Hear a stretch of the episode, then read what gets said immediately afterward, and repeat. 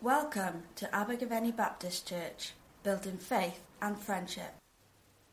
The Bible reading is from Luke chapter 18 and verse 9 to 14.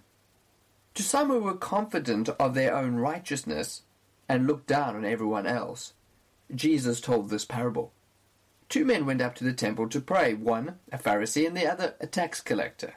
The Pharisee stood by himself and prayed, God, I thank you that I'm not like other people, robbers, evildoers, adulterers, or even like this tax collector. I fast twice a week and I give a tenth of all I get. But the tax collector stood at a distance. He would not even look up to heaven, but beat his breast, and said, God have mercy on me, a sinner. I tell you that this man, rather than the other, went home justified before God. For all those who exalt themselves will be humbled, and those who humble themselves will be exalted. We continue now a series entitled Parables Jesus Told, where we're looking at those parables, those pointed stories, those stories that make a point within Luke's Gospel. And today we're looking at Luke chapter 18 and verses 9 to 14, where Jesus tells the parable of the Pharisee and the tax collector. And this is a very shocking and subversive story. You see, many rabbis in those days told stories about the Pharisee and the tax collector. But in those stories, the Pharisee was always the hero, and the tax collector was always the baddie. So, this is a very subversive story. But why does Jesus tell this subversive story? It's not like just out of the blue one day he says, Hey guys, gather around, I've got a good story to tell you. No, he's telling the story in response to some self righteous people that he's encountered. And we read in verse 9 to some who were confident of their own self righteousness and looked down on everyone else, Jesus told this parable. I can just imagine as Jesus and his followers walked past them, these religious guys lifted their noses up at Jesus and his followers. And they especially would lift their noses up at the people Jesus used to hang out with sinners, drunkards, prostitutes, and even tax collectors. You see, they thought that they were morally superior to Jesus and his followers. And they thought that, that God accepted them, God approved of them because of their moral superiority. And so they placed their confidence their trust their faith not in God's love, but in their own righteousness, their own good deeds, their own moral superiority. And so they look down on everyone else. They look down on everyone else who doesn't live up to their high moral standards. And I can just imagine Jesus stopping in his tracks turning around and looking at them and then telling them this parable. This, this innocent sounding story. Now, a parable, of course, is a pointed story, a story that makes a point. It's a story that asks a question that we have to answer. And the question is this How do we gain God's approval? Do we gain God's approval by doing stuff, by obeying rules, by our own moral goodness? That's the question. And so Jesus says two men went up to the temple to pray, one a Pharisee and the other a tax collector. He tells a story about two men. It could have been two women or two children. It just happens to be two men. But the, the important point, the significant point, is that one is a Pharisee and the other is a tax collector. You could not get two greater extreme opposites than a Pharisee and a tax collector in those days. The Pharisee was a very respected religious leader. He wasn't a priest, but he was still a very influential religious leader kind of like a minister or a pastor within a church. And being a Pharisee, he was part of one of the most strictest religious sects of the day. The Pharisees would obey every single rule in the Jewish Bible. That's the Old Testament. And they would also obey many, many other additional rules over and above the Bible just for good measure. And so this guy is well known for his devotion. He's well known for his moral goodness. And everyone respects him. Everyone listening to the story looks up to this guy, respects this guy, wishes they could be as good as this guy. In complete contrast was the other guy, the tax collector, the despised tax collector. I mean, no one likes paying taxes, right? But it's a lot worse back then. This guy was very, very wealthy. He had the biggest house in Temple Lane. He drove the, the latest model camel. He had designer robes made to measure. But everyone knew where he got his money from and how he got his money. He overcharged everyone on their taxes and he pocketed the money. He was a fraud and a cheat. He was worse than the city bankers in 2008 with their huge bonuses while everyone else was suffering. But to make matters even worse, this guy was collecting taxes for the Romans, for, for the enemy, for the country, for the nation that has just invaded their nation and is occupying their nation. So he's considered to be worse than the enemy. He's considered to be a traitor. And everyone listening to the story despises this guy. They hate this guy. They look down on this guy. And so everyone listening to the story knows who's God's going to approve of, but are they right? And so these two guys go to temple to pray. The sure fact that a tax collector went into the temple was scandalous in and of itself. Now, there were two worship services every day at the temple. Everyone would, would gather either first thing in the morning or at 3 o'clock in the afternoon. And they would all gather around the altar and they would sing praises and hymns to God, and then the priest would sacrifice a lamb upon the altar. And then the priest would go into the holy place where only the priest was allowed to go, and he would burn incense. While he was burning the incense, this was the opportunity for people to come forward and offer their, pray- their prayers up to God as the smoke from the altar was still rising up to the heavens. And you would stand and you would look up to heaven and you would pray out aloud so everyone could hear you. And so we read in verse 11 that the Pharisee stood by himself. He stood by himself. He stood apart from everyone else. He stood aloof. You see, he didn't want to get too close to the riffraff in case he got contaminated with their impurities. So he stood aloof by himself. And he prayed, God, I thank you that I'm not like other people, robbers, evildoers, adulterers, or even like this tax collector.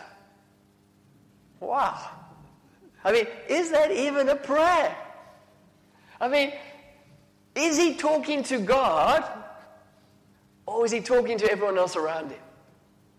You see, it seems to me to be more of a gossip than a prayer. Look at all these bad people. Worst of all is that tax collector over there. He's probably wondering who let him in. And his prayer is nothing more than a ruthless attack on a stereotype based solely upon his preconceived beliefs.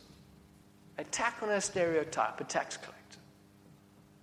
Have you ever had the misfortune of having to listen to someone pray, pray but they're merely using the prayer as a, a means to gossip or insult someone? Lord, I just want to pray for those people. They keep doing this and that. Help them see the error of their ways. The subtext, of course, is look how good I am. I'm so much better than them. And so he tries to find fault in other people to make him feel better about himself.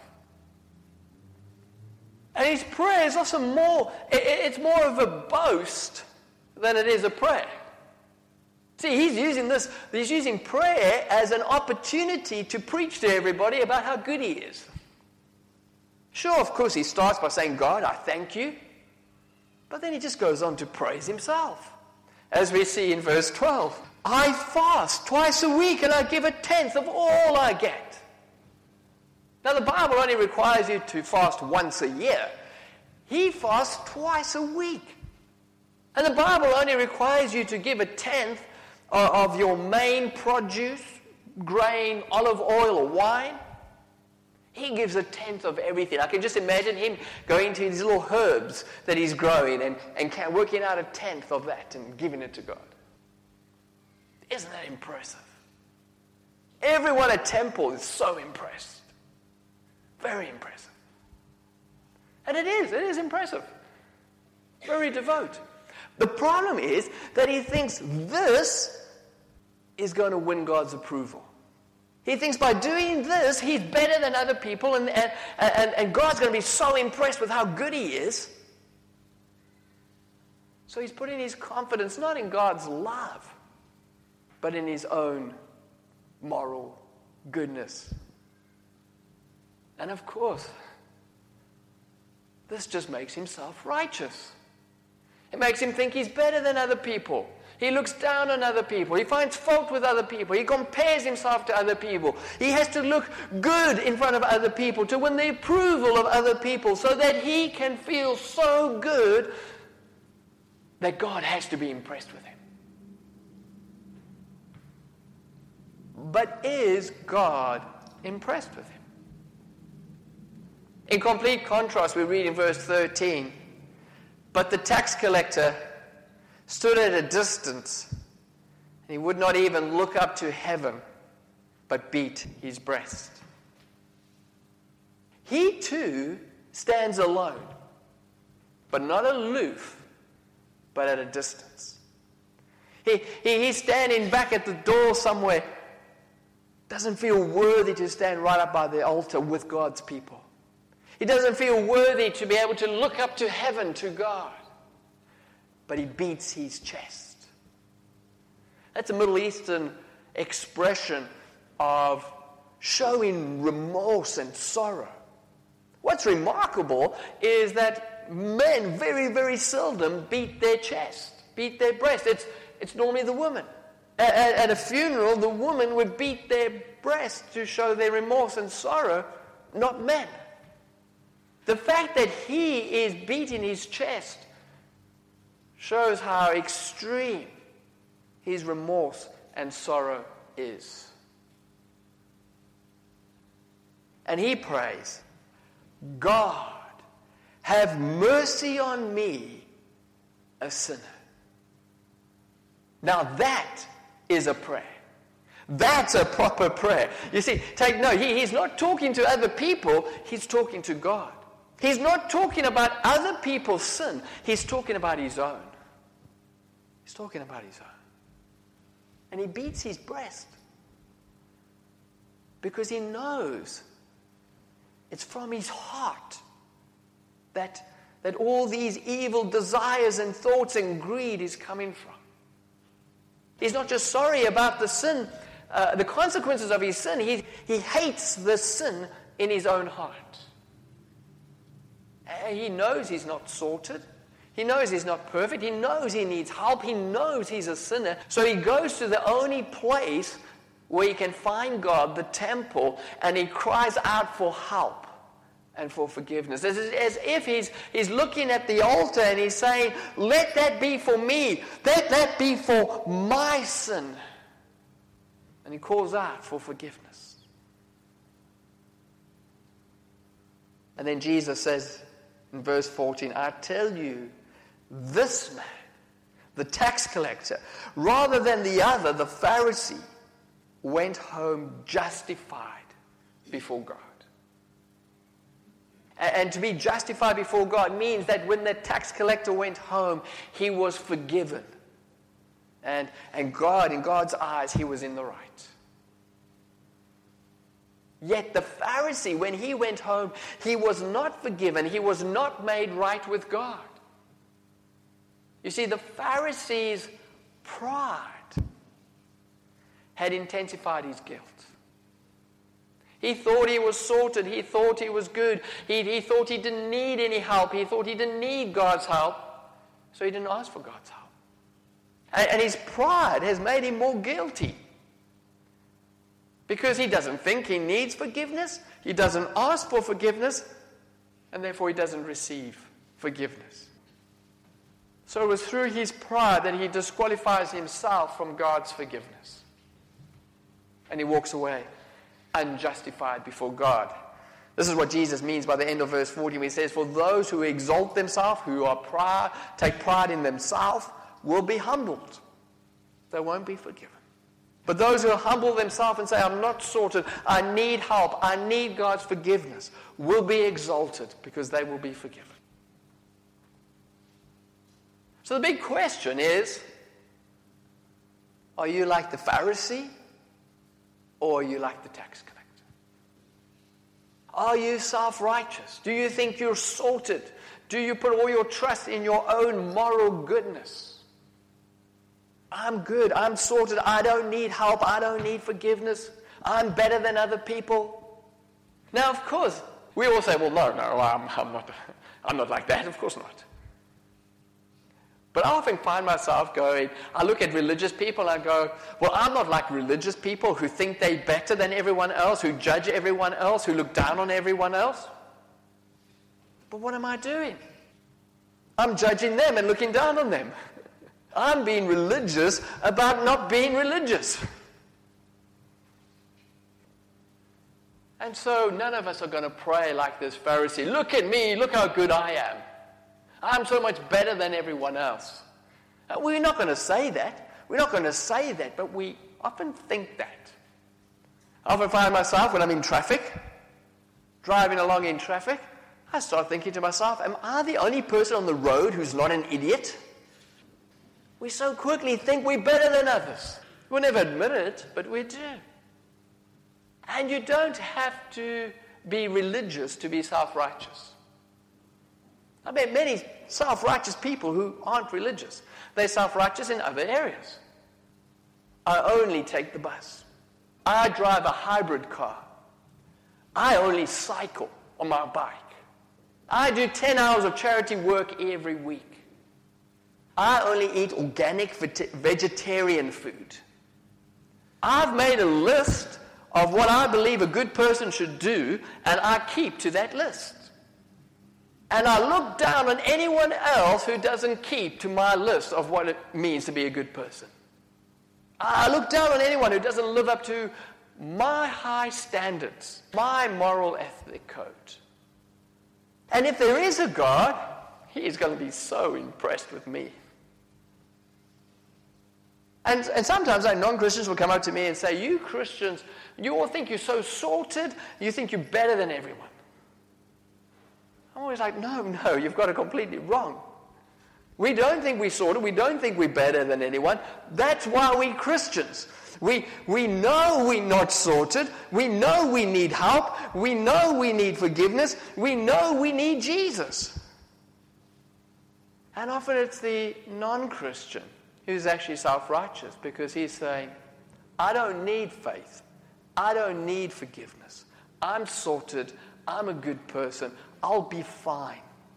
And so he's not putting his confidence in Jesus, his faith in Jesus, but he's actually putting his confidence and his faith in himself, his own good moral goodness. He's self righteous. Now, of course, the worst kind of self righteousness is religious self righteousness, where someone thinks God is going to be so impressed with them because they pray every day, they memorize Bible verses, they go to church every week, they do all these good things for the church. God is going to be so impressed with me. And they look down on anyone else who doesn't live up to those high standards. The problem is, it's not about how good you are. It's all about how good Jesus is. You see, there's absolutely nothing you can do to earn God's forgiveness. It's all because of the love of God expressed in Jesus dying for our sins that we can be forgiven. It's only by putting our confidence and our trust not in our own good, our own good standards, moral ethics, but only by putting our faith and our confidence in Jesus that we can be forgiven. You see, when we stand before God at the end, we're not going to pull out our CV and say, Look at all the good things I've done. Look how good I am. No. We're going to look at Jesus and we're going to say, I'm with him. I'm with him. So are you like the Pharisee or are you like the tax collector? Couple of questions for us to reflect on. Who is the tax collector for you? And who is the Pharisee for you? Who is that tax collector? The person you just despise, the person you look down on, the person you really struggle to get on well with. And who's the Pharisee? The person you find always self righteous and judging. If the Pharisee came to church, how would you receive him? With open arms, raised eyebrows, cold stares, with sympathy? If the tax collector came to church, how would you receive him? Open arms, suspicion, with disgust, or like a fellow sinner?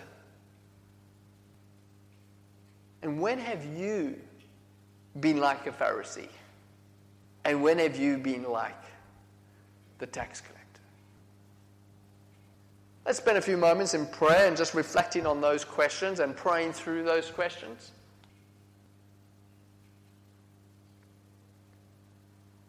Father, we, we, we confess there have always been times in our life when we've been like the Pharisee, even if we've only been self righteous and judgmental for not being a self righteous, judgmental, religious person.